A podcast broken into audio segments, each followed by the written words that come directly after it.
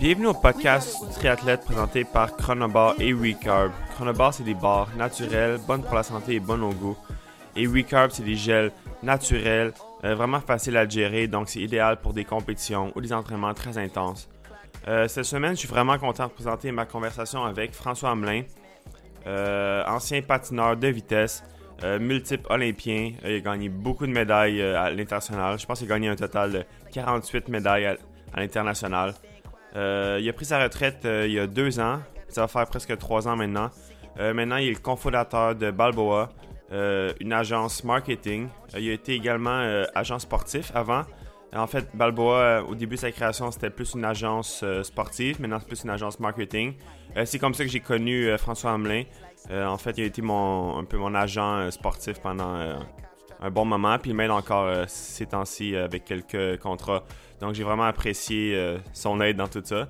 C'est vraiment difficile quand on est un athlète professionnel de négocier des contrats. Fait que c'était le fun d'avoir l'aide de quelqu'un qui se connaît vraiment là-dedans.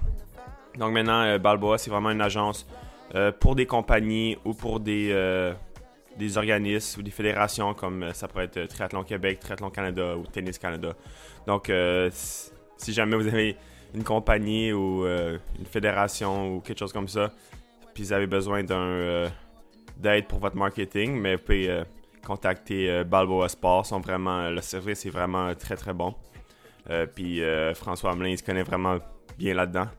Donc, j'ai vraiment une conversation très intéressante avec François Hamelin. On a parlé quand même très longtemps. Donc, sans plus attendre, voici ma conversation avec François Hamelin.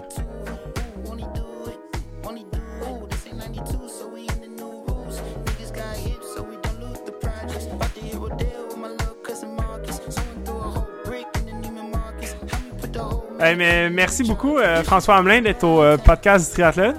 Ça fait plaisir, Antoine. Content de te jaser. Ouais, puis...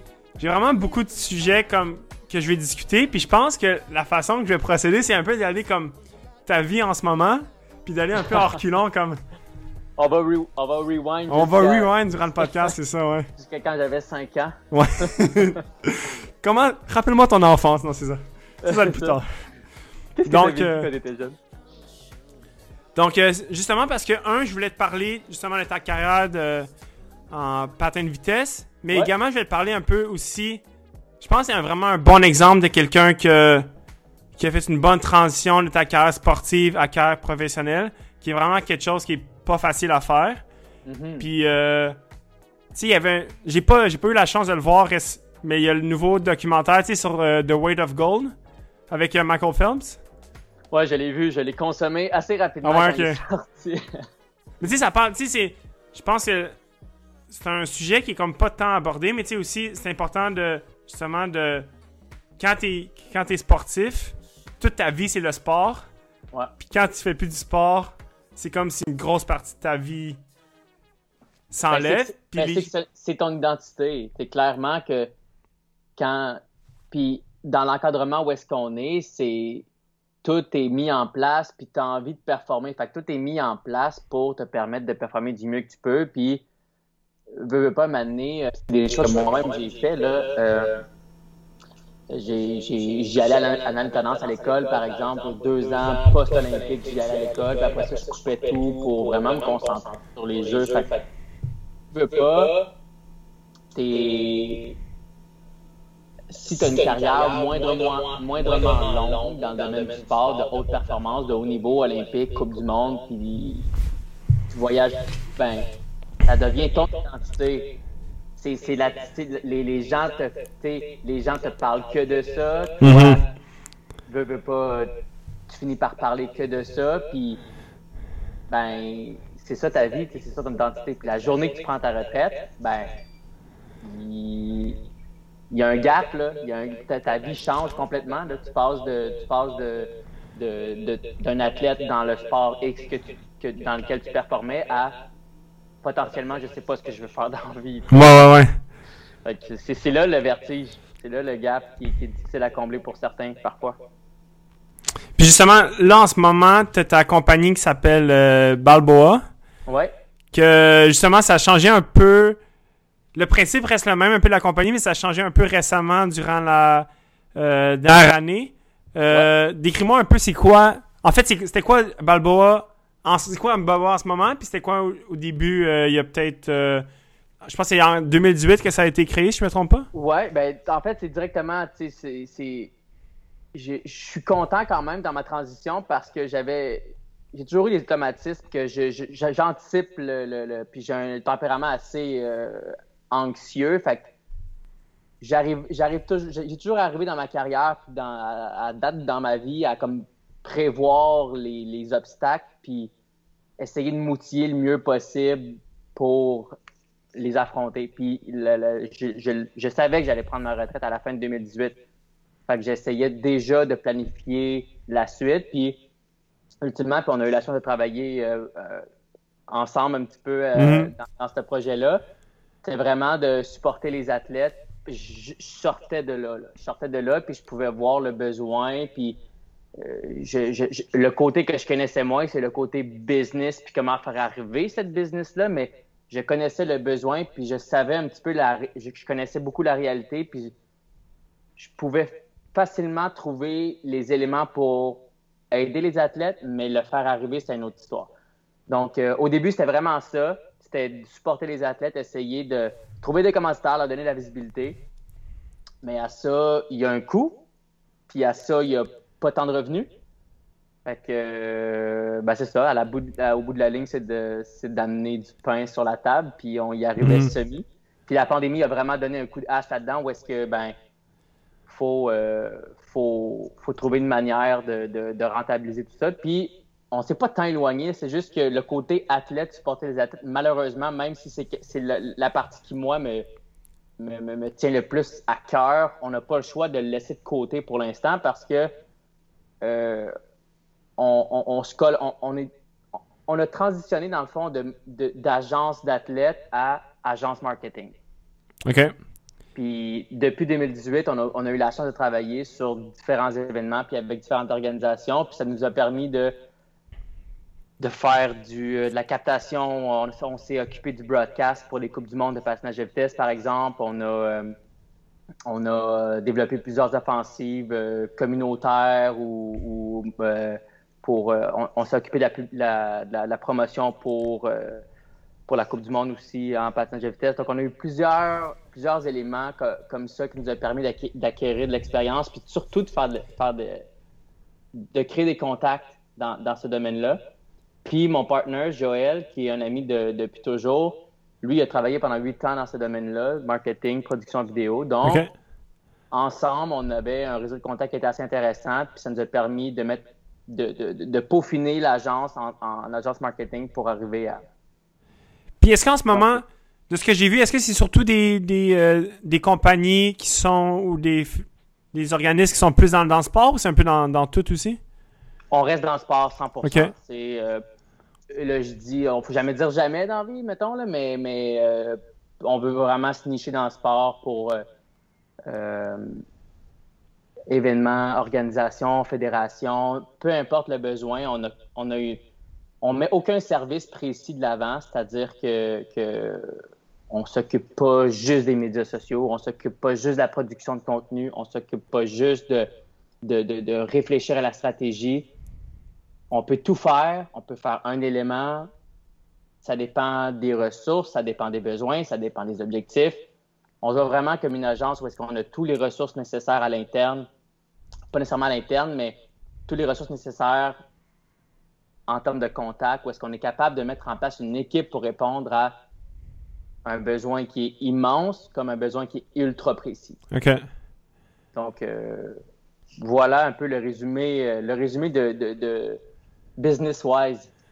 Puis ça prête autant, mettons, ça prête une compagnie comme, mettons, Skechers qui vous contacte, comme ça prête une fédération comme Triathlon Québec qui dit « on veut augmenter notre branding puis notre… » On veut essayer d'aller chercher plus de monde, plus de membership. Là. On aimerait ça faire une offensive, soit créer du contenu, soit faire une campagne, soit trouver une manière d'interagir avec les écoles. Ou, on est vraiment...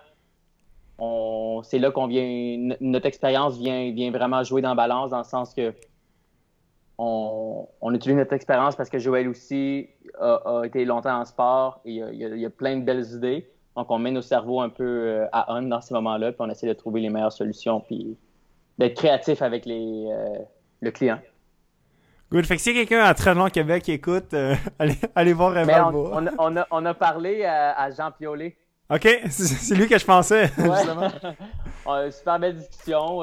C'est sûr que c'est difficile. Les temps sont difficiles pour tout le monde en ce moment. Donc, mais potentiellement que nos chemins vont se croiser dans l'avenir, qui sait. Mais on était vraiment sur la même longueur d'onde en termes de vision puis de besoin. On parlait vraiment le même langage. Et aussi, c'est quelqu'un qui court beaucoup. Je le suis sur Strava maintenant. Puis là-dessus aussi, on se rejoint beaucoup. Ouais, ça, parce qu'en ce moment, tu sais, la pandémie, c'est vraiment difficile pour les athlètes, évidemment. Tu sais, surtout, je pense, mettons, aux athlètes olympiques qui allaient participer à Tokyo ou qui essaient de se qualifier pour Tokyo. Mais également, tu sais, tous les athlètes qui sont plus d'un point de vue professionnel, que eux, des fois, ils n'ont pas de revenus parce qu'il n'y a pas de course. Aussi, des fois, il y a des commanditaires qui peuvent juste pas payer, fait qu'il n'y a pas ce revenu-là qui vient. Mais ouais. Justement, il y a toutes les autres industries, comme toutes les agences sportives, eux, ils vivent de ça. C'est vraiment une période qui est difficile pour pas mal tout le monde. Puis, je me demandais justement, comme vu toi, tu as l'expérience comme agent sportif, c'est quoi un conseil que tu donnes, mettons, à quelqu'un qui est comme un agent, un sportif professionnel ou amateur haut niveau, qui dans ce moment, il n'y a pas vraiment de revenu qui vient, où le revenu est vraiment moins élevé des commandites puis des prize money. Comment d'essayer de garder un peu sa brand, puis essayer justement de garder ses commanditaires qu'il y a présentement ou essayer d'en trouver d'autres sans avoir des résultats de compétition parce qu'il n'y en a pas en ce moment? Ben, ce que je dirais, c'est que, tu sais, puis je vais donner le conseil que nous, on a fait pendant ce temps-là, parce que ça a été la même situation pour nous. Je parle Balboa Sport. On y avait rien. On était sur pause complètement.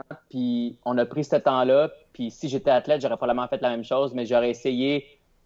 On a pris le temps de se regarder comme il faut, puis d'essayer de trouver des manières de se renouveler ou de trouver. Tu sais, on a pris le temps de se positionner comme il faut, de penser à qui on est, puis on est allé chercher différents. T'sais, moi, personnellement, j'avais pas tant d'expérience là-dedans.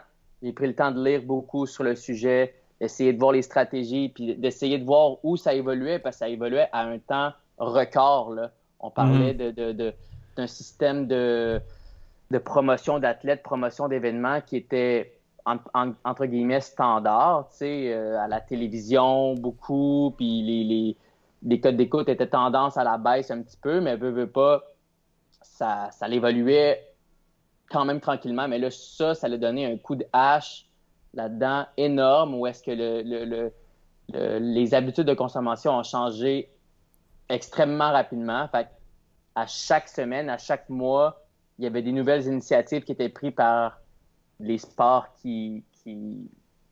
professionnels de ce monde qui ont réussi à, de par leurs moyens et leur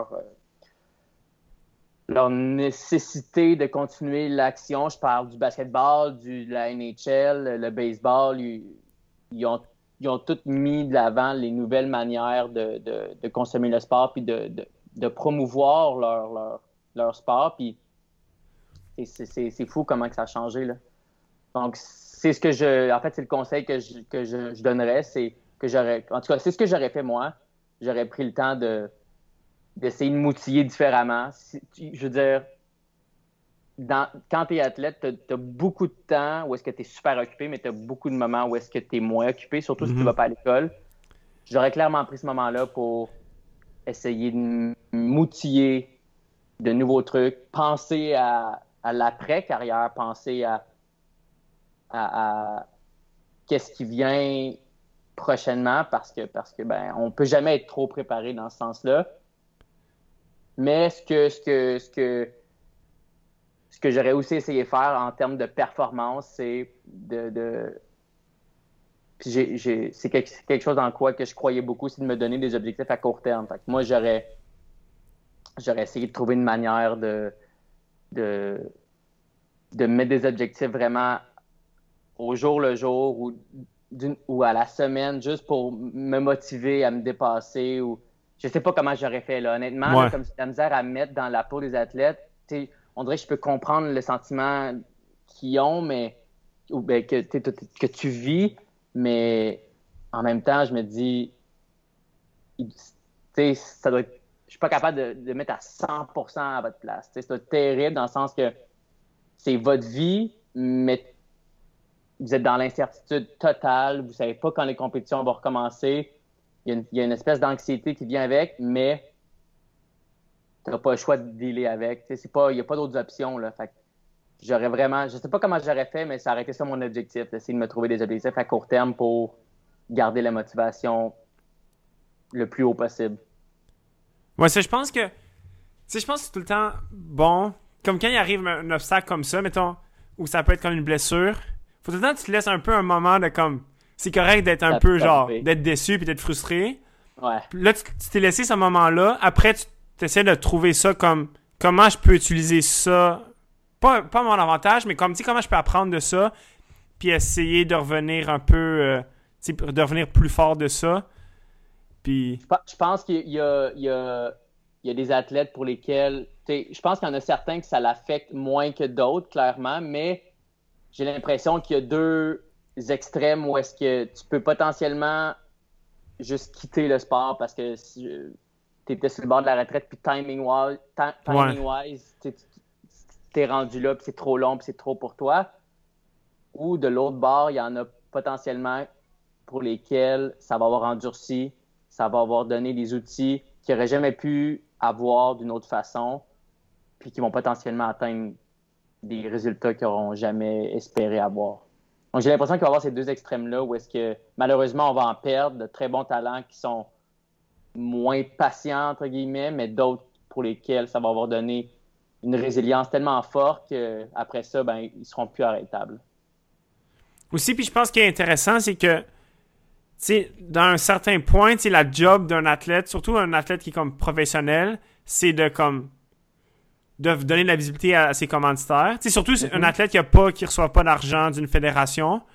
Puis on a vu beaucoup d'athlètes que justement, ils ont trouvé d'autres façons de donner de la visibilité à leurs commanditaires. Puis il y a comme beaucoup de personnes comme, mettons... Ouais, des podcasts, il y en a beaucoup qui ont parti, mettons, des channels sur YouTube, tout ça, que je pense que c'est une bonne... Je pense que ça va devenir de plus en plus... la norme, je pense que les athlètes professionnels, comme quoi tu sais, maintenant, la norme, c'est tout le monde a une page Instagram, tout ça, ou une page Facebook, tout ça. C'est de plus en plus la norme d'avoir comme d'autres façons de partager leur expérience. Puis je pense que c'est un peu important aussi de trouver qu'est-ce qui te convient à toi. Tu sais, comme, tu sais, dans le temps, il y avait beaucoup de monde qui avait des blogs, puis qui écrivait beaucoup. Il y en a qui sont bons devant la caméra, fait que c'est. Pour eux, c'est beaucoup mieux YouTube. Ou il y en a pour moi qui aiment beaucoup parler, fait que c'est mieux un podcast, mettons. mais peu importe, tu sais, t'as totalement raison. Je pense que devenir dans une certaine mesure indépendant au niveau de ta propre promotion, puis que tu sois professionnel ou fédéré, moi, je le vois, à ce niveau-là, je le vois aussi pertinent dans le sens que c'est bon pour toi, mais pour une fédération, par exemple, ça peut être... C'est quelque chose que tu veux. Tu veux que tes athlètes se mettent de l'avant pour, oui, ses propres commanditaires, mais c'est bon pour le sport, c'est bon pour la fédération, c'est bon pour les jeunes qui te suivent, c'est bon pour tout le monde. Fait que moi, je suis all-in pour les athlètes qui partagent leur expérience, bonne, mauvaise, qui jasent à du monde pour apprendre davantage sur différents sujets. Je suis quelqu'un qui consomme beaucoup de podcasts aussi. Donc, je suis 100% raison. Je suis d'accord avec toi 100% où est-ce que t'as une belle occasion, en tout cas, d'essayer. Puis c'est là-dessus que c'est un peu ça que je voulais dire tantôt quand j'aurais essayé de trouver des nouveaux outils pour...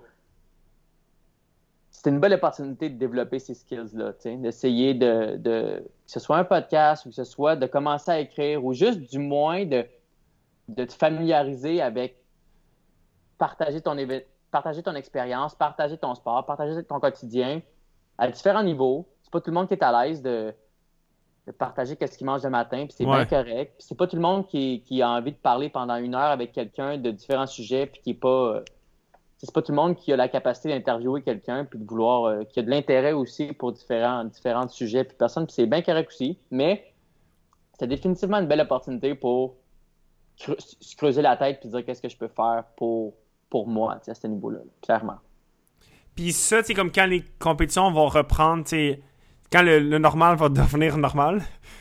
Mais ça va être quelque chose, un bon outil qui va être bon pour eux. Puis aussi, je pense que quand ils vont vivre un moment difficile dans leur carrière, que ce soit comme une blessure ou une maladie, tout ça, mais au moins, ils vont encore ce médium-là que même s'ils vont pas être en mesure de compétitionner parce que justement, ils sont peut-être blessés, au moins, il y a encore une façon de comme, partager leur expérience. Puis ça permet de rendre cette expérience-là qui est difficile, c'est une blessure, mais de rendre ça quelque chose de positif. Puis en ce moment, en faisant ça aussi, ça leur permet de continuer de garder une visibilité puis rester comme, tu sais, de faire plaisir à l'équipe. Dans un certain sens, ça peut être aussi thérapeutique, là, dans le sens que tu te sens, quand tu es blessé ou quand tu as une mauvaise passe dans ton sport pour X raisons, ben, comme n'importe quoi dans la vie, c'est plus le fun de le partager puis d'avoir du monde avec toi que de le vivre tout seul. Mm-hmm. Ça peut être une manière, effectivement, de passer à travers ces moments-là plus facilement, mais aussi, comme tu dis, par la bande, parce que ton channel, parce que ton blog, parce que ton Instagram, whatever quoi, marche bien, ben tu donnes de la visibilité à ces personnes-là. Là. Fait que ça permet de... T'es moins dépendant de la performance à tout prix. Là, puis je suis curieux de savoir comment, tu sais, comme tu as une longue carrière en patinage de vitesse, mm-hmm. Comment ça. As-tu vu justement cette transition-là que de l'importance justement de tout faire, de justement, là, tu sais, avec les réseaux sociaux qui sont arrivés, tout ça, de l'importance de ça, que comme ça a été ajouté justement au rôle d'athlète amateur professionnel, tu sais, mais amateur à temps plein, mettons? Qu'avant, c'était juste performer tout ça, mais là, il y a aussi cet ajout-là qui a été de « faut aussi que tu sois actif sur les réseaux sociaux, tout ça pour… » Je pense que je l'ai vécu, cette transition-là, où est-ce que, tu sais, tout d'un coup, soudainement, on avait un certain pouvoir de… On était nous-mêmes un média, mm-hmm. Je veux pas, puis à différentes échelles, là. Mais on avait l'opportunité de nous-mêmes dire ce qu'on voulait. Ça peut être un danger comme super positif. Mais oui, je l'ai vécu. Ce que je constate, par exemple, c'est que c'est pas tout le monde qui l'utilise dans ce sens-là.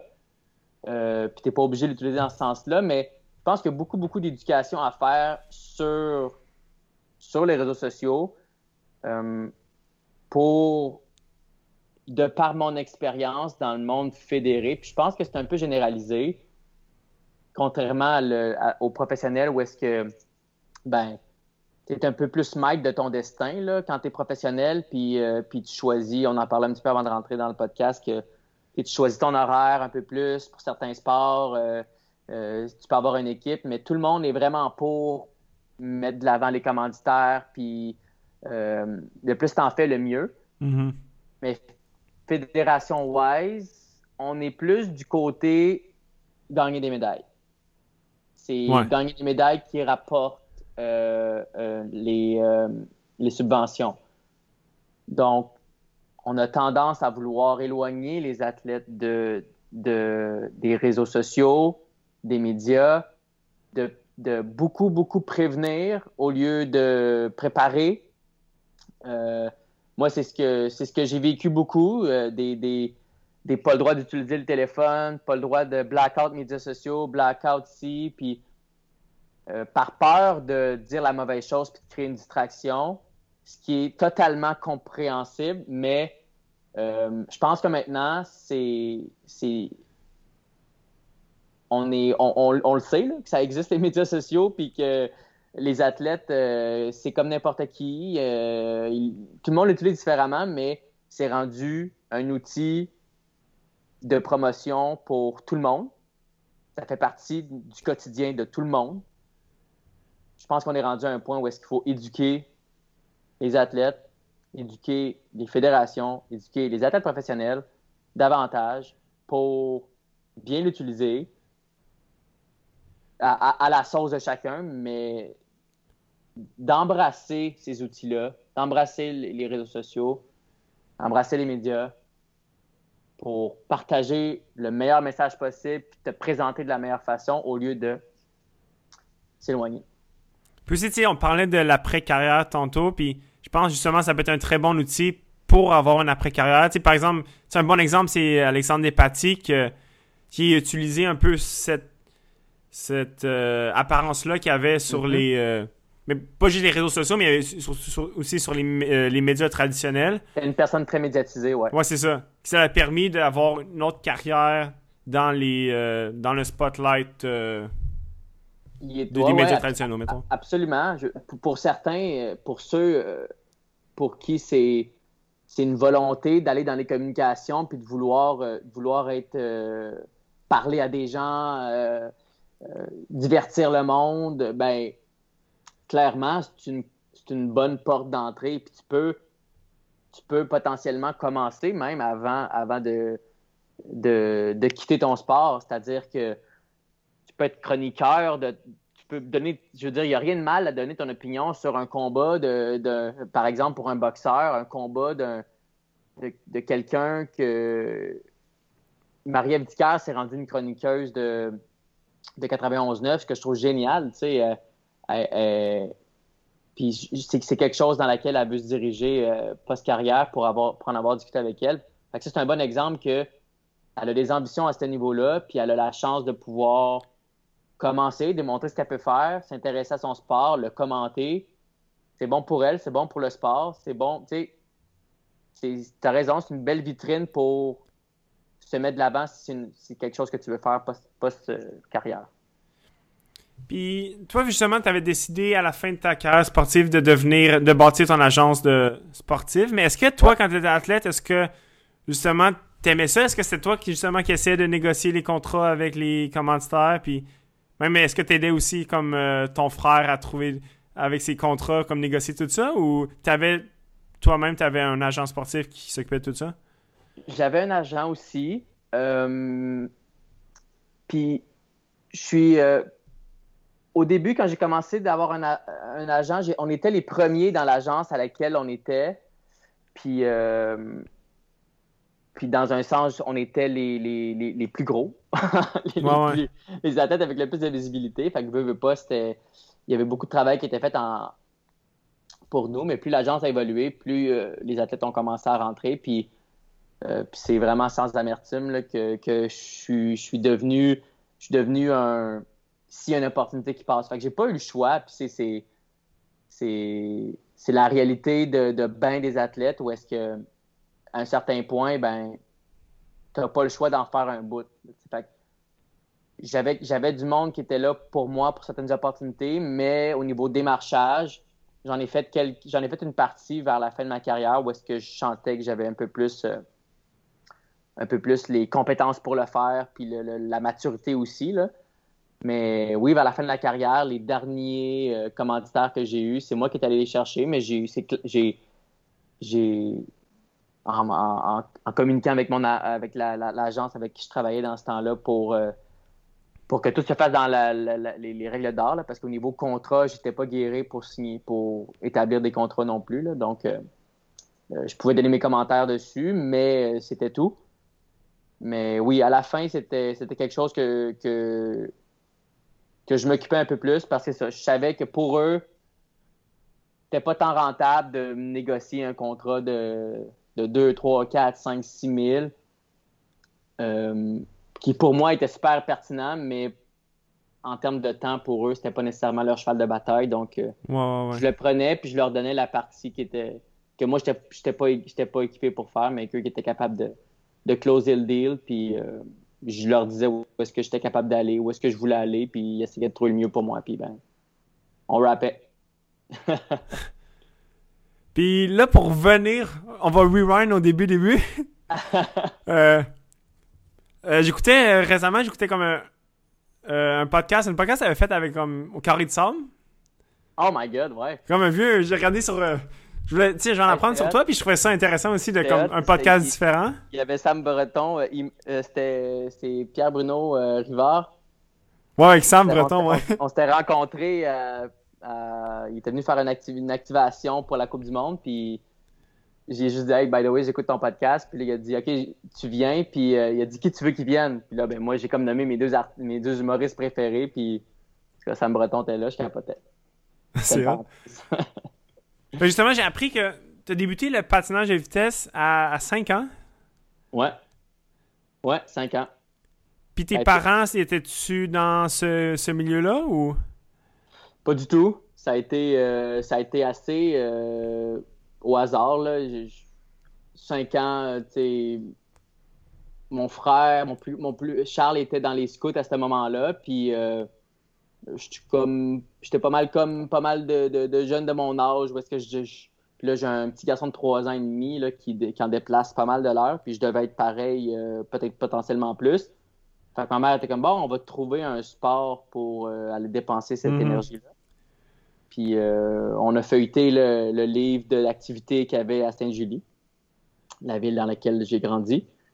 Puis ça a été le patinage de vitesse, juste comme ça, sans raison précise. Puis ça a été comme ça qu'on a commencé, que j'ai commencé, puis durant les fêtes, là, Halloween, Noël, jour de l'an, la famille avait souvent fait des pratiques comme party un peu, puis on pouvait inviter notre famille, amis à venir patiner.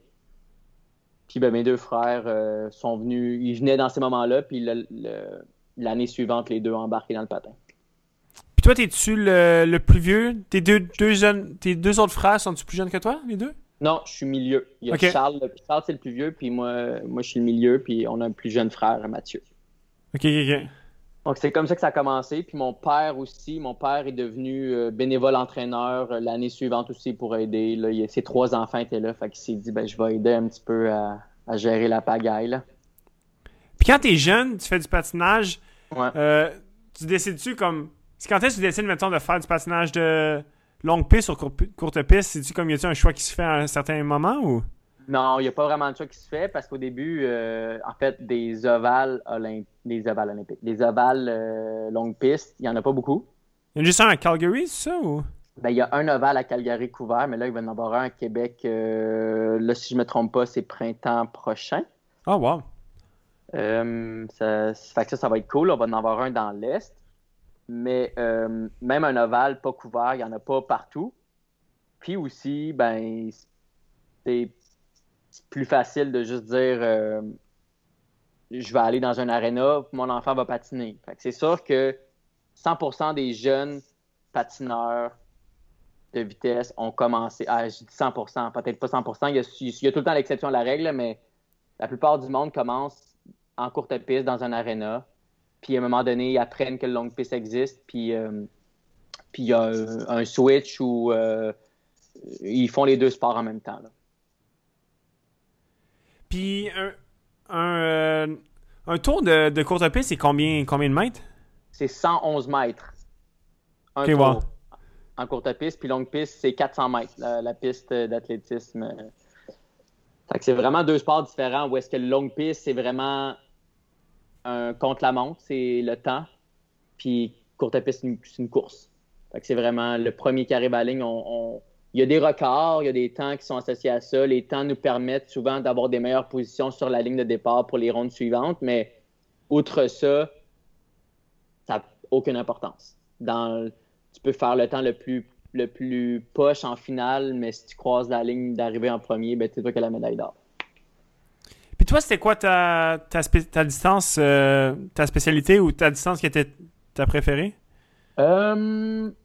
Ma préférée, c'était le 1000 mètres, je crois, mais c'est ce qui arrive avec le courte-piste, c'est qu'on fait tout, tu sais. C'est pas des efforts qui diffèrent tant que ça, puis le fait que c'est une course, c'est qu'il y a beaucoup de drafting, puis on joue entre, mettons, 40 secondes pour la plus courte distance, puis 2 minutes et quart pour la plus longue. On est tout le temps dans la même zone d'énergie, puis tu peux gérer ton énergie dans les plus longues distances qui est 2 minutes et quart. Puis là, je réalise que c'est court maintenant parce que pour faire la… Quand je fais des marathons, c'est ça. Puis là, je suis comme, j'essaie de comparer, mettons, 2 minutes et quart, c'est même pas, en tout cas pour moi, c'est même pas 1 kilomètre. Là. Fait que, c'est court comme effort. Bref, tout ça pour dire qu'on n'est pas dans le... Je veux dire, ça reste dans le même créneau dans l'acide lactique. Tu sais, ça fait mal aux jambes tout le temps. Mais on faisait tout. Le 1000 mètres, c'était ma préférée parce que c'est un peu un mix de tout ça. C'était un mix de vitesse, c'était un mix de stratégie.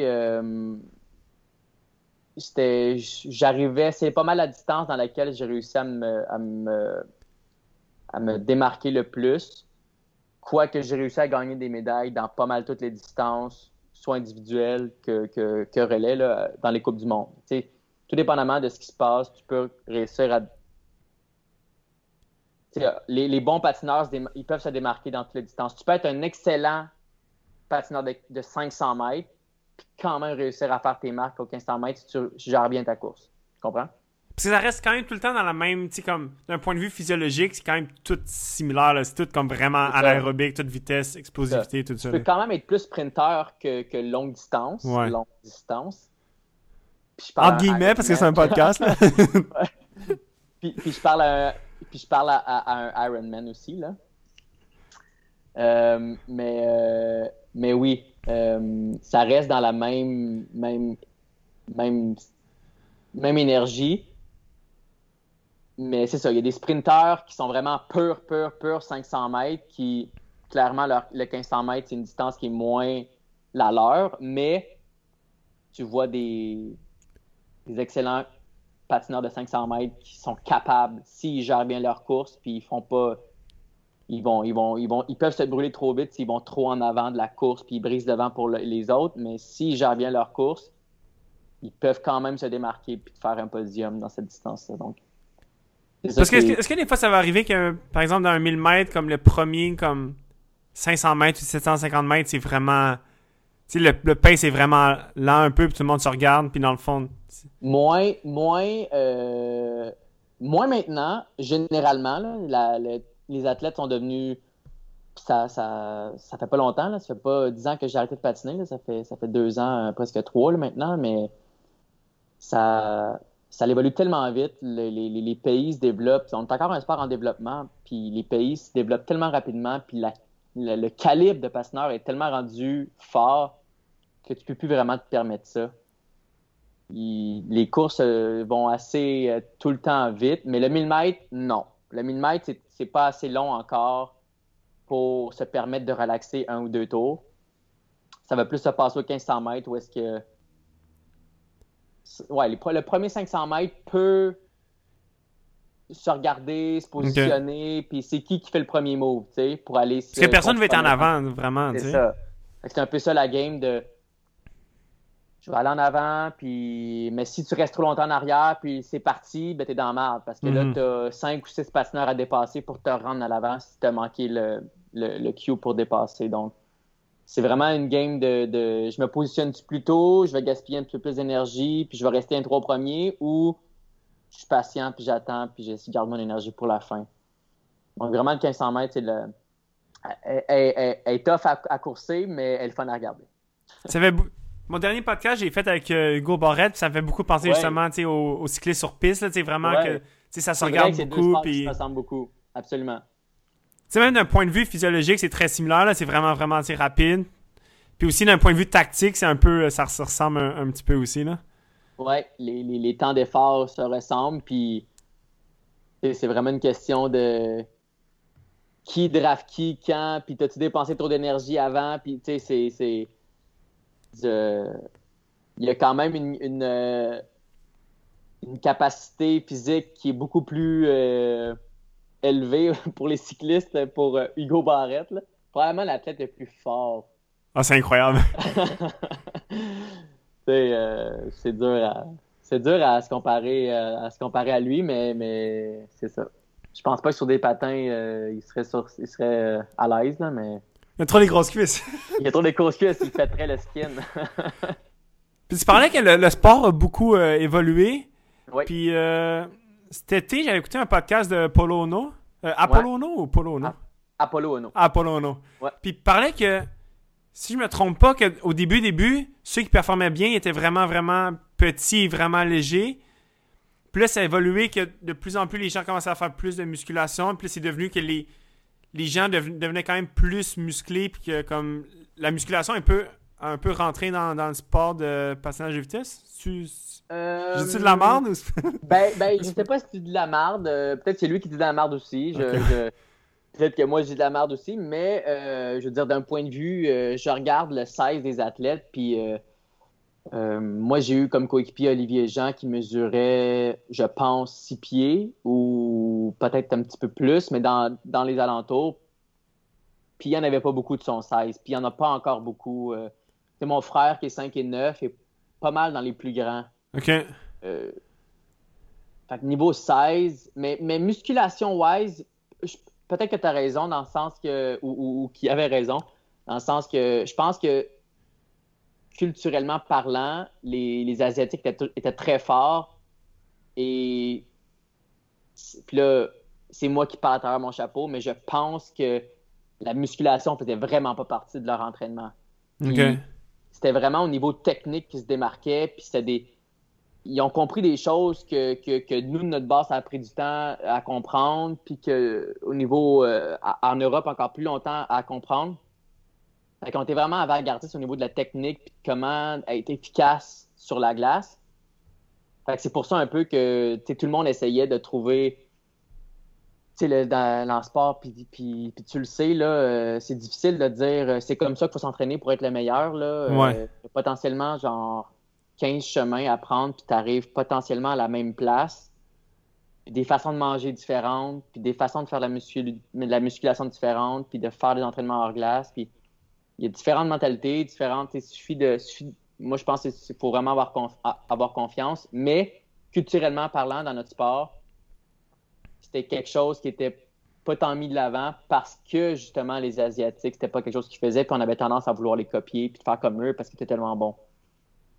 Mais maintenant, c'est l'inverse, dans le sens que je pense que tout le monde réalise que la musculation puis l'entraînement en salle, ça fait partie de l'entraînement complet. Puis c'est pas négligé. Surtout au niveau où est-ce qu'on est, Seigneur. Où est-ce que les athlètes sont, ben, t'as pas le choix d'inclure ça dans ton entraînement. Ça fait vraiment...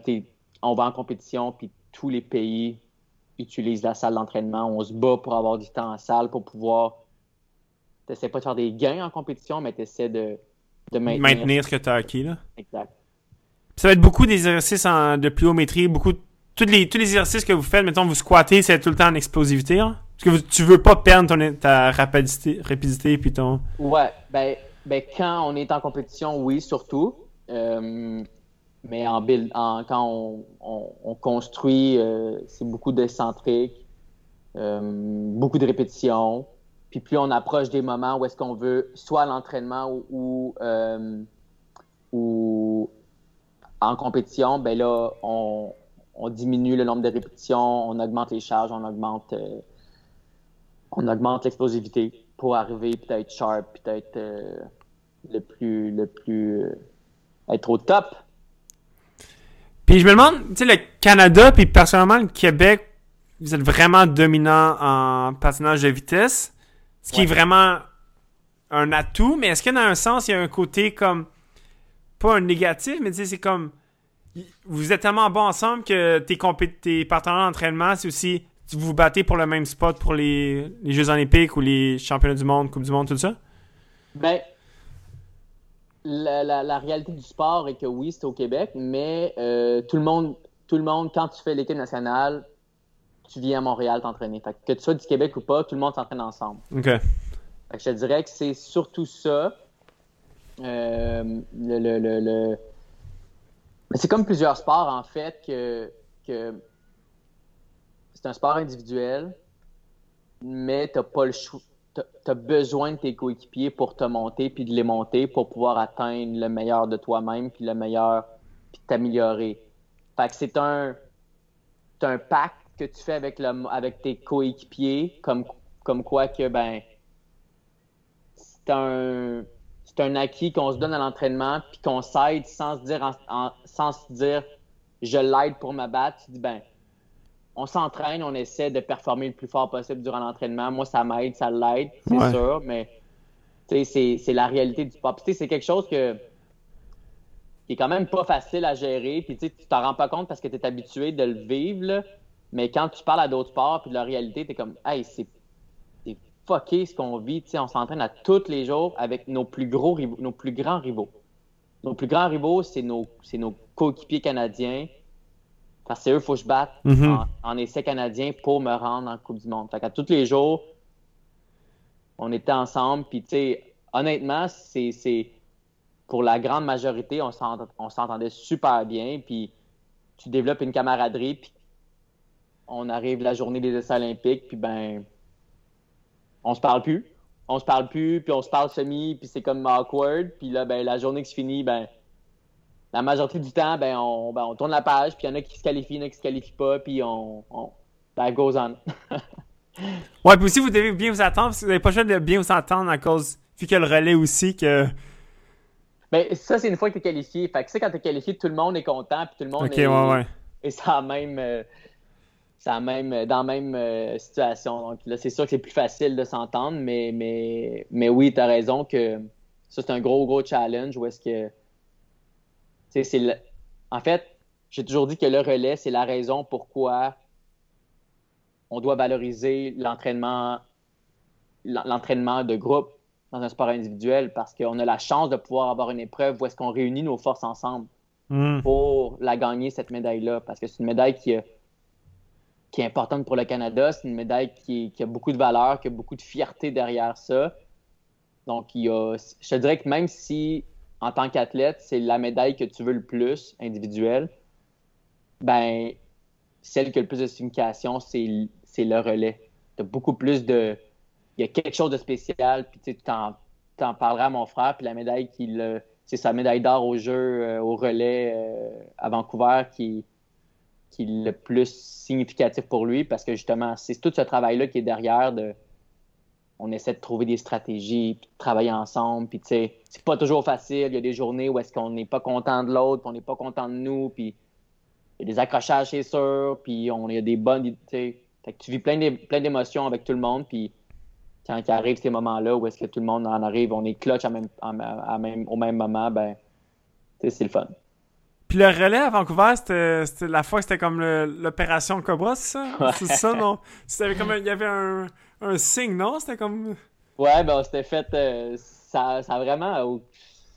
Opération Cobra, on lui a donné un nom, un simple nom. Je veux dire, il n'y a aucun Cobra dans le patinage en tant que tel. Là. C'était pas... Mais c'était vraiment juste qu'on a changé un peu de stratégie dans les échanges pour donner un peu plus de repos à celui qui allait faire les derniers tours. Parce qu'on avait tendance on était vraiment l'équipe, fondamentalement la plus forte au relais, mais on finissait toujours deuxième derrière les Coréens parce que dans les deux derniers tours, il y avait un patineur qui était extrêmement agile, extrêmement fort, puis il nous dépassait toujours dans le dernier tour ou le dernier demi-tour.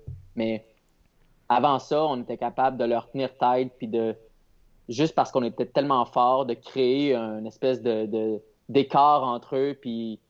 Fait que c'était trouver une manière de finir encore plus fort puis de donner plus d'énergie à notre patineur qui allait terminer. Puis, ben c'est ça. Puis c'était juste On avait deux stratégies différentes. Fait qu'il y a eu des noms qui ont été aspinants, qui c'était Cobra, puis l'autre, je m'en rappelle plus c'était quoi, là, mais... Fait qu'il y avait un petit mot, puis il y avait un nom qui s'appelait Cobra, mais ça avait juste aucun rapport, là, avec l'animal en tant que tel, là. Mais ouais, c'était Opération Cobra. Puis les Jeux de Vancouver, c'était tes premiers Jeux, non? Les premiers, ouais, exact. T'avais quel âge? J'avais 23 ans, 27, 31, ouais, c'est ça. Puis ouais, sais-tu, mais justement, la médaille au relais, la médaille d'or au relais, c'est-tu le moment de ta carrière que... Le top, ou c'est dans les tops, ou c'est quoi son ranking, mettons? Son ranking, c'est le top. Le top. C'est le top, là, tu sais. Il y a tellement d'éléments qui font en sorte que...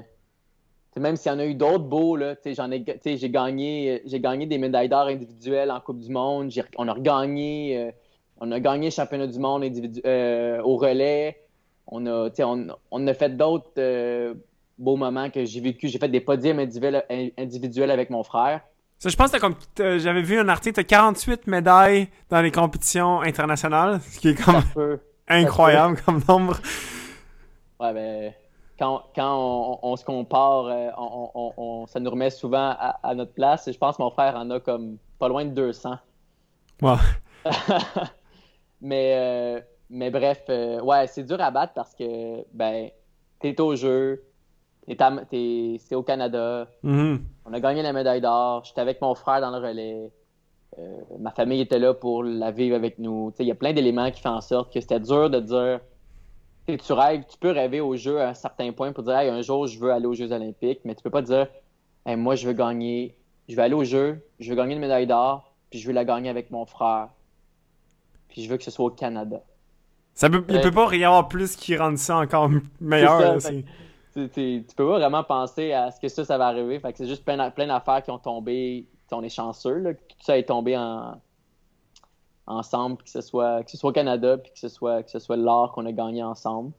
Mais c'est ça, tout ça fait en sorte que c'est une médaille qui veut dire beaucoup pour nous. Puis on est chanceux, puis c'est dur. À partir de là, c'était dur à battre, comme moment là. Ouais. Puis justement, tantôt, on parlait de compétition dans la même équipe. Ouais. Mais le fait que ton frère soit aussi ton compétiteur, ça rend-tu ça comme plus difficile? C'était surtout difficile dans les qualifications. Parce que, on voulait juste que les deux, on se qualifie. On voulait pas... moi, sincèrement, que je finisse premier ou deuxième, à ce niveau-là, ça me dérangeait pas. Ça m'importait peu. Je pouvais finir dans les 5 premiers, puis on va en Coupe du monde, on va aux Jeux olympiques, puis ça me va. Mais c'était juste que des fois, c'est tricky quand que dans une course, une semi-finale, c'est les 2 premiers patineurs qui passent, puis on est les deux dans la même course. Ouais. Fait que là, on veut pas se nourrir, puis c'est pas toujours évident d'être à la bonne place au bon moment. Donc, tu veux pas on voulait pas se nourrir. Pour ceux qui connaissent le sport, tu le connais peut-être un petit peu là, pour l'avoir vu. Il y a des chutes, il y a des accrochages. Fait que tu veux surtout pas que ça t'arrive. C'est arrivé des courses où on était ensemble puis c'est pas arrivé comme on voulait puis que on s'est potentiellement ennuyé. Mais il y en a eu d'autres qu'on a bien réussi ensemble. Mais bref, c'était surtout ça qui était plate quand que ça l'arrivait parce que là, c'est ça. C'était la seule personne autre que moi que je souhaitais que ça marche bien. Puis quand il arrivait dans ma course, c'était poche. Ouais. De ce point de vue-là, c'était poche. Ouais. C'était tough, mais ultimement, je préférais gagner que lui gagne, mais bon. Ouais, surtout quand vous êtes dans la même semi-finale, ça va être le pire. Là, ouais, exact. C'était vraiment... C'est ça. C'est vraiment, je dirais, c'est la situation la pire. Dans les qualifications, quand on était rendu en finale, tu peux à la limite finir 1 puis 3, 1 puis 4, c'est correct quand même parce que tu fais des gros points en qualification. Mais puis quand on se transfère en Coupe du monde, ben c'est arrivé moins souvent qu'on a coursé ensemble, mais il y a une différente chimie, puis il y a une différente... Il y a plus de travail d'équipe dans le sens qu'on travaille dans la même direction vraiment, puis on veut vraiment... On est le Canada qui veut battre les autres pays, fait que ce soit Charles ou que ce soit un autre coéquipier, c'était le Canada. Là. Fait que, c'était mon frère ou un autre, c'était la même chose. On voulait juste pas se nourrir. Ça doit aider d'avoir une autre personne de ton pays dans la même... À un certain point, si on travaille bien ensemble, puis j'étais... Plusieurs te diraient potentiellement que j'étais peut-être pas le meilleur coéquipier à avoir dans une semi-finale de Coupe du monde. Là. C'est comme si des fois je perdais mes moyens puis j'oubliais de réfléchir. Puis j'ai eu des courses où est-ce que j'ai de par ma faute gaspillé de gagner des médailles ou de se rendre en finale parce que j'ai essayé un dépassement trop serré sur un coéquipier ou j'ai empêché de passer un coéquipier alors que j'aurais dû le laisser passer parce que je ne l'ai pas totalement vu ou que j'ai comme le stress, c'est hey, « non, je veux pas que la... Oh, fuck, c'est un coéquipier. » Mais oui, quand deux patineurs, quand les deux travaillent ensemble puis bien, ça peut clairement être un avantage. Mais ça doit tellement aussi aller vite. C'est tellement une course qui est rapide. Vous allez comme à 50 km/h. Que tout doit... Est-ce qu'il y a des fois, il y a des moments que, comme justement, on parle souvent de l'état de flow, que des fois, ça va arriver dans les sports d'endurance, mais des fois aussi, ça va arriver dans les sports extrêmes, un peu, que ce soit genre l'escalade, ou dans les sports tellement rapides, comme... Ça t'arrive-tu des fois dans le patinage de vitesse d'être dans cet état-là que, comme, on dirait tout t'arrive un peu au ralenti un petit peu, ou... Ben pas tant, parce que energy-wise, on se rend pas là. OK, c'est vraiment, ouais. C'est vraiment comme... Je sais pas si t'as déjà fait un wingate, là. As-tu déjà fait ça? Ah, tiens, un test de... Non, ben, tu sais, nous autres, c'était... C'est l'acide lactique qui t'arrête. Mm. Tu vas jamais au bout, en courte à piste, tu vas jamais au bout d'un effort physique. Je veux dire, il te reste de l'énergie dans un certain sens, mais c'est tes jambes qui te bloquent, tu n'es juste plus capable de les pousser. Fait que tu vas jamais au bout d'un effort extrême comme tu peux le vivre... si tu t'en vas juste dans la discipline voisine qui est le longue piste, où est-ce que ça, c'est un effort maximal. Mm-hmm. Il n'y a aucune limitation technique, physique. Un 1500 mètres, tu pars dans le tapis, puis c'est 1 minute 45 de j'essaie d'aller le plus vite possible. Puis chaque distance, c'est ça. C'est d'essayer d'aller le plus vite possible, peu importe le temps, comme à la course à pied, comme au vélo, comme n'importe quelle autre distance qui est individuelle, là. Fait que, le courte-piste, c'est vraiment une limitation de tes jambes à un moment donné, ils font juste plus vouloir avancer. Fait que tu tombes jamais dans cet état-là, mais t'es aux aguets non-stop. Tu sais jamais qu'est-ce qui peut arriver. Est-ce qu'il y en a un qui te dépasse? Est-ce qu'il te dépasse là? Fait que tu peux avoir l'attention pas au bon moment ou être trop concentré sur quelque chose ou coudon, ta lame elle est bizarre puis elle n'a pas le bon feeling puis tu penses à ça cette seconde-là puis il y a quelqu'un qui te dépasse à l'intérieur puis tu fais un mauvais mot. Fait que c'est au niveau de la concentration qui est vraiment un gros challenge d'être focus sur qu'est-ce que tu as à faire parce que ça va vite. Ça va vraiment vite. Puis est-ce que vous faites des exercices un peu, comme des fois on va voir ça, mettons, dans le Red Bull Headquarter, là, ils font faire des exercices un peu comme pour la vision, pour un peu la rapidité, tes réflexes un petit peu?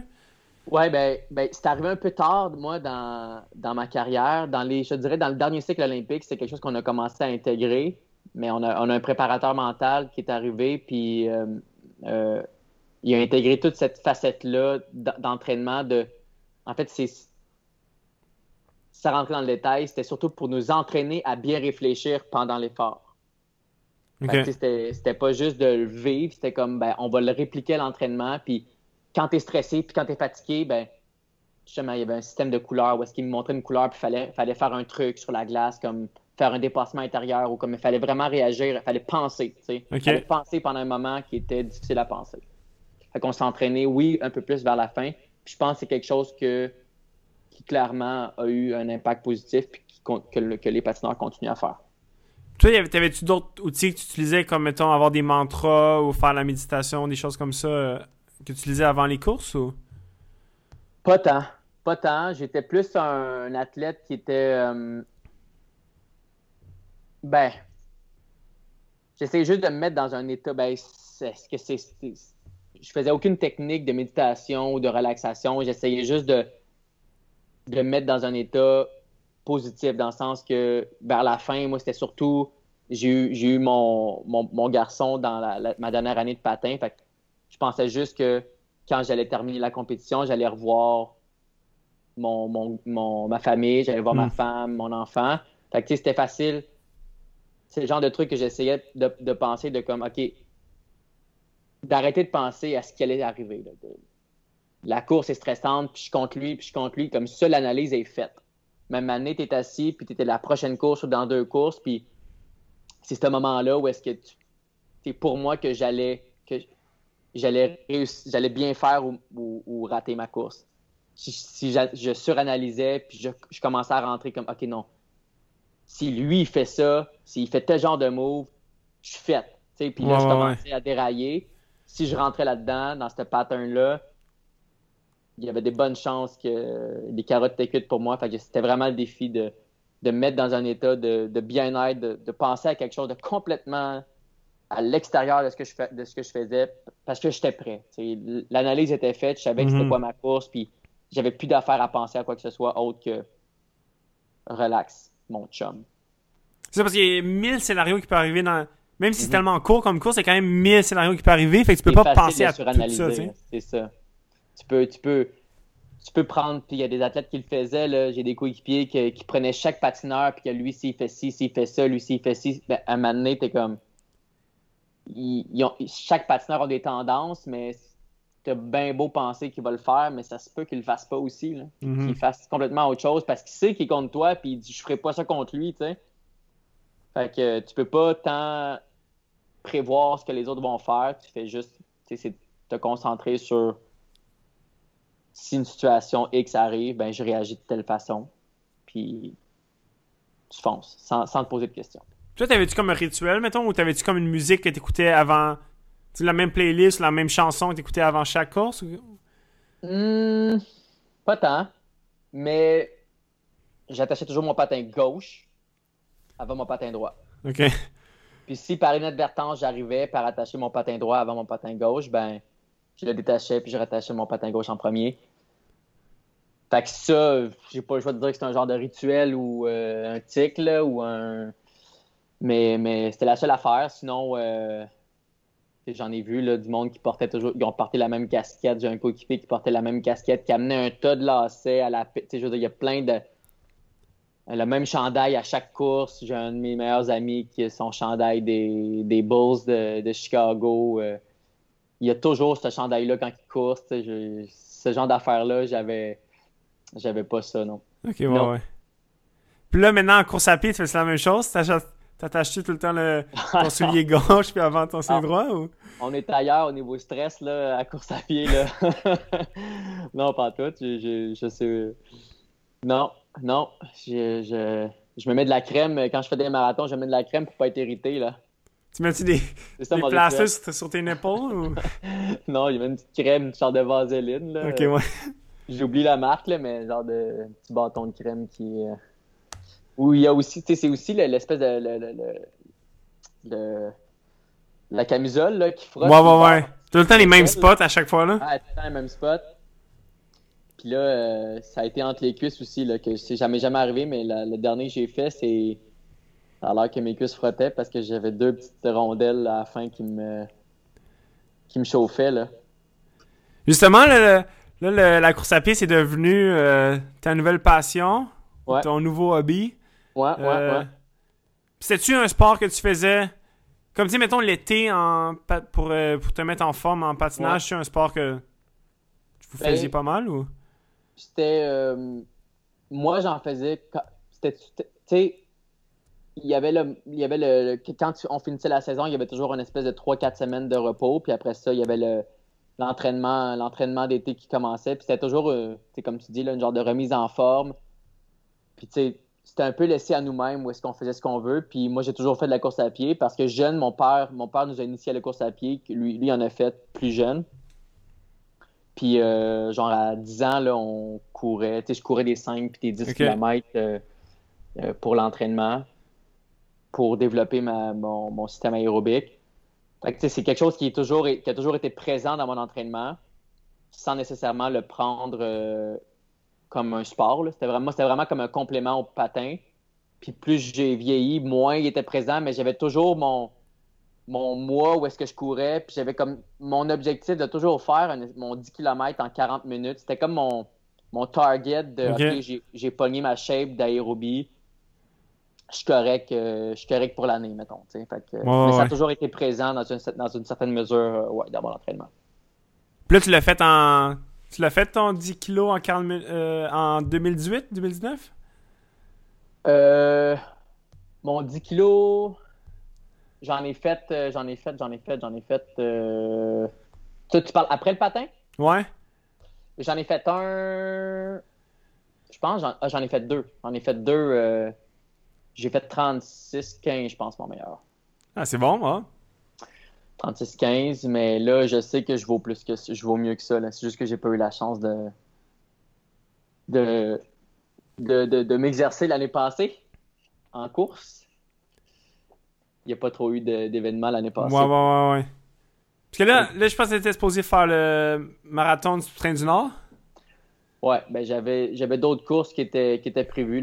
J'avais un 5, un 10, un demi, puis le marathon. Tout ça en préparation. Puis là, le petit Train du Nord était cancellé à la fin. Là. Ça nous a vraiment scié les jambes, tout le monde. Là, parce que t'es vraiment comme toute la communauté de course à pied. C'était garoché sur le petit Train du Nord. Fait que tout le monde était content que ça se passe. Finalement, genre 2 semaines avant l'événement, elle était cancellée. Ouais, j'ai 2 athlètes que je coachais qui étaient supposés le faire, là, puis c'est comme vraiment dernière minute, ça a été cancellé, là. Ouais, vraiment, c'était vraiment plate. Puis il y a eu un mini espoir avec le On court Montréal, je sais pas si tu étais au courant de ça, c'est une course qu'ils ont développée, c'est le même organisateur que du WTS Montréal. OK. Tricon qui a mis sur pied une course COVID, carrément. Fait qu'au début, c'était comme, je pense qu'il y avait juste 5 puis 10, puis c'était un coureur à la fois. Puis c'était un time trial que tu faisais. Ah oui, j'ai vu ça passer. Il faisait ça au parc Jean-Drapeau? Mais proche du F1, là? Au bassin. OK, ouais. Fait que un tour, c'est à peu près 5 km, ou genre 4,6. Fait que c'était facile de faire une boucle que tu finissais, puis c'était fini. Fait qu'au début, c'était 5 puis 10. Ils ont réussi à intégrer, parce que là, les mesures aussi, ils relaxaient. Fait qu'ils ont été capables d'intégrer un demi. Ils ont fait une 2e édition. Puis là, ils en faisaient une 3e édition qui était la veille du petit Train du Nord. Fait que là, tout le monde s'est garoché là-dessus parce qu'il n'était pas cancellé, lui. Puis une semaine après, il était cancellé. OK. Fait que là, ben, avec d'autres coureurs, j'ai décidé de le faire quand même, mais comme nous-mêmes. OK. Donc, on est allé au même spot, au bassin olympique, puis on a fait un marathon. J'ai eu la chance d'avoir des lapins canons. Je sais pas si tu connais Guillaume Dupire. Non, ça me dit rien, non? Ben, c'est un très bon coureur québécois là, dans l'élite du Québec. Puis il m'a lapiné pendant 28 km. Wow. Fait que ça a été un gros luxe. Fait que non, ça a été le fun. Fait que non, ça a super bien été. Fait que c'était le fun. Au moins, j'ai pu le faire, le marathon 2020. Puis là, tu sais, Apolo Ohno, il a fait un Ironman après sa carrière de patinage à vitesse. Toi, c'est quelque chose qui te tenterait? Qu'est-ce que ça prendrait pour qu'on t'influence, là? Eh boy! Du temps! C'est vrai que j'ai eu du temps! Parce qu'il faut que j'apprenne à nager. Ça, c'est une autre histoire. Vélo, je peux me débrouiller. La course, maintenant, je me débrouille très bien, clairement. Le vélo, ça va. J'en ai fait beaucoup quand je patinais aussi. Mais c'est la nage. Faut que je trouve le temps pour apprendre à nager. Mais ouais, je l'écarte pas. Je veux dire, qui sait. Mais je te dirais que je vois plus le trail quand je vais être plus vieux que du triathlon, mettons. Parce que là, j'ai encore la fibre de vouloir me dépasser puis de garder ça un peu dans mon quotidien. Puis tu peux encore baisser ton temps du marathon, tu sais. Tu t'améliores encore tout le temps. C'est ça. Là, tu sais, plus ça va, moins, tu sais, à un moment donné, c'est... Là, au moins, c'est qu'est-ce qui est le fun, c'est que le temps que j'ai fait cette année est pas officiel. Fait que je peux juste au moins l'officialiser. Fait que il y a moins de stress d'améliorer tant que ça l'année prochaine. Fait que je retarde un peu ça, mais à un moment donné, l'amélioration du temps, ça va faire, là. Ça va le truc, c'est que quand tu peux pas aller plus vite, tu vas plus long. Exact. C'est ça la beauté du ultra. À plus court terme, je pense que ça va être de faire les événements. Tu sais, là, j'ai quand même des temps respectables qui me permettent de faire toutes les Boston, les New York, Londres. Fait que, tu sais, ce serait... potentiellement de faire ces gros marathons-là pour les mettre dans ma bucket list. Et après ça, j'aimerais bien ça continuer à courir toute ma vie. Là. J'espère que je ne me tannerai pas et que je ne me blesserai pas. J'aimerais ça garder ça dans mon rythme de vie tout le temps. Là. Je pense que ça apporte un équilibre. Puis là, je suis un peu dans l'intense, là, mais tu sais, je pense que tout le monde devrait courir 3 fois semaine ou prendre des marches 3 fois semaine. Juste sortir puis... Peu importe les conditions, je me verrais pas le faire, en tout cas en ce moment. Ouais. J'aime trop ça pour ça m'apporte trop de positif pour arrêter. Puis tu sais, t'as une vie vraiment occupée avec ta famille puis ta job, mais la course à pied, c'est pas un sport qui demande beaucoup de temps. C'est facile. C'est facile à splitter ça dans ta journée, là. C'est ça, tu sais, c'est pas dispendieux aussi, là, c'est un autre point positif, mais tu sais, ça demande pas de temps de matériel, c'est facile, tu t'habilles le matin, moi personnellement, je vais porter les enfants à la garderie, je pars ma montre, je m'en vais, je fais mon entraînement du matin, puis je suis parti pour ma journée. Fait que tu sais, grosso modo, à 9h, après m'être lavé, je suis prêt à starter ma journée. Puis je le sais qu'il y a du monde qui sont plus courageux que moi, mais tu sais, à 5h, 6h du matin, ils sont dehors, puis ils font leurs courses. Mm-hmm. Puis, beau temps, mauvais temps, puis tu sais, c'est faisable, c'est ça qui est le fun. Puis là, je me suis gréé d'un tapis roulant en plus parce que là, l'hiver, j'ai bien réussi les 2 dernières années, mais je commence à être un petit peu tanné de la glace. Non, frileux, ça va. Okay. À ma grande surprise, ça va. C'est plus la glace ou la neige. Non, le pire, c'est la couche de neige qui n'a pas été enlevée, là.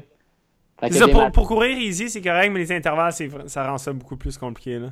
Ouais, ben même easy, tu sais, s'il y a de la neige, il faut que j'enfourche la neige, là. Ouais. Je me dis, c'est le moment, c'est les matins que je me dis, tu sais, je le fais parce que c'est écrit à mon programme, puis mon entraîneur, tu sais, moi, c'est une certaine motivation pour moi de me dire que mon entraîneur a pris du temps pour moi, pour faire mon programme, fait que je vais le faire. Mais je me demande des fois, comme quand c'est ces conditions vraiment merdiques-là, comme pourquoi je fais ça? Il n'y a pas des Coréens au bout du monde qui s'entraînent plus fort que moi et qui essaient de me battre, là, comme c'est pas cette rivalité-là, là, c'est pour moi-même, là. Fait que, bref, si ça arrive, j'ai mon tapis roulant. Puis je pense qu'un autre, le pire que j'ai vécu, je pense, c'est genre courir à la pluie à comme entre -3 puis 2 degrés, genre. Ouais. C'est mieux plus froid puis de la neige que la pluie froide, là. C'est juste avant qu'elle devienne de la neige, là. C'est fou, là, comme...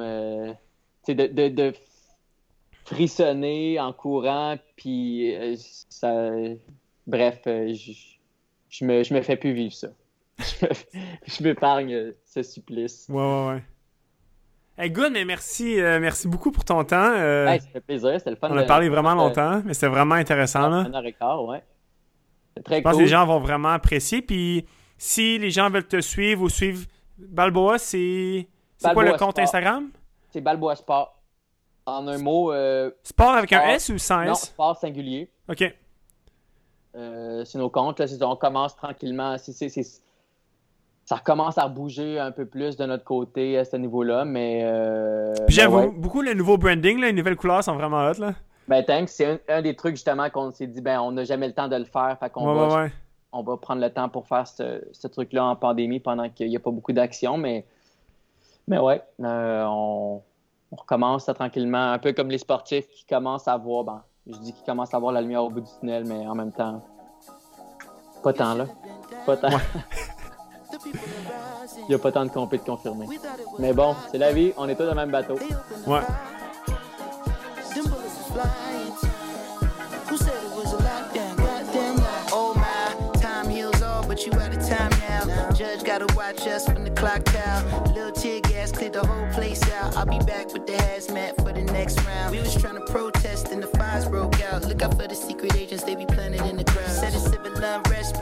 So sound like you don't hear the screams when we catching beat down. Staying quiet when they killing niggas, but you speak loud when we ride. Got opinions coming from a place of privilege, sicker than the COVID. How they did them on the ground. Speaking of the COVID, is it still going around? Won't you tell me about the looting? What's that really all about? Cause they throw away black lives like paper towels. Plus unemployment rate, what? 40 million now, killed a man in broad day. Might never see a child. We just wanna break chains like slaves in the